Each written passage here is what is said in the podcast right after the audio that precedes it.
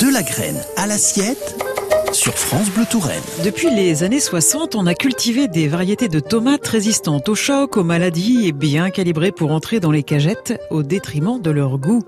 C'est donc vers les variétés anciennes que le consommateur doit se tourner pour pouvoir se régaler avec ce fruit devenu la star de l'été. Mais méfiez-vous des imitations.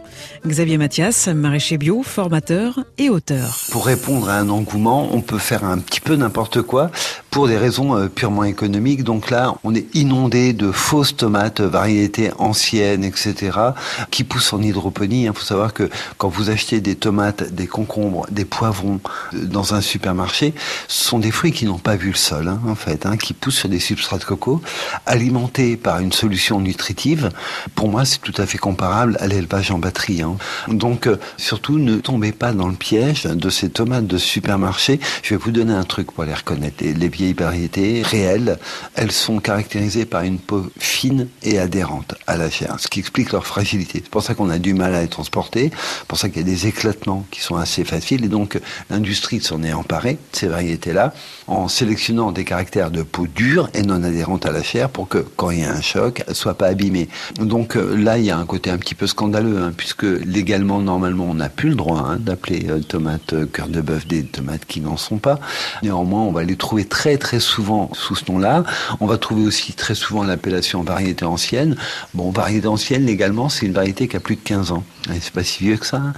Les tomates, elles ont été amenées à Paris par euh, les révolutionnaires marseillais, euh, fin dix-huitième. Les tomates poussent bien hein, dans le sud de la France. Nous, en Touraine, ça commence à déjà être beaucoup plus compliqué. Ça fait deux ans qu'on mange notre pain blanc. Année chaude sèche, ça marche bien.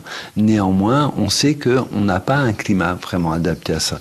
Euh, moi, je trouve très risqué, hein, dans un potager, si on veut un potager nourricier, de planter autant de tomates chaque année. J'aime les tomates pendant la brève période où elles sont le meilleur, et elles sont le meilleur en Touraine, grosso modo à partir du quinze août. C'est là qu'elles sont vraiment très, très, très bonnes. C'est le soleil qui va être important pour le goût des tomates, ou c'est quoi ? Pour avoir une vraie saveur de tomate, il faut un ensoleillement, ça c'est clair.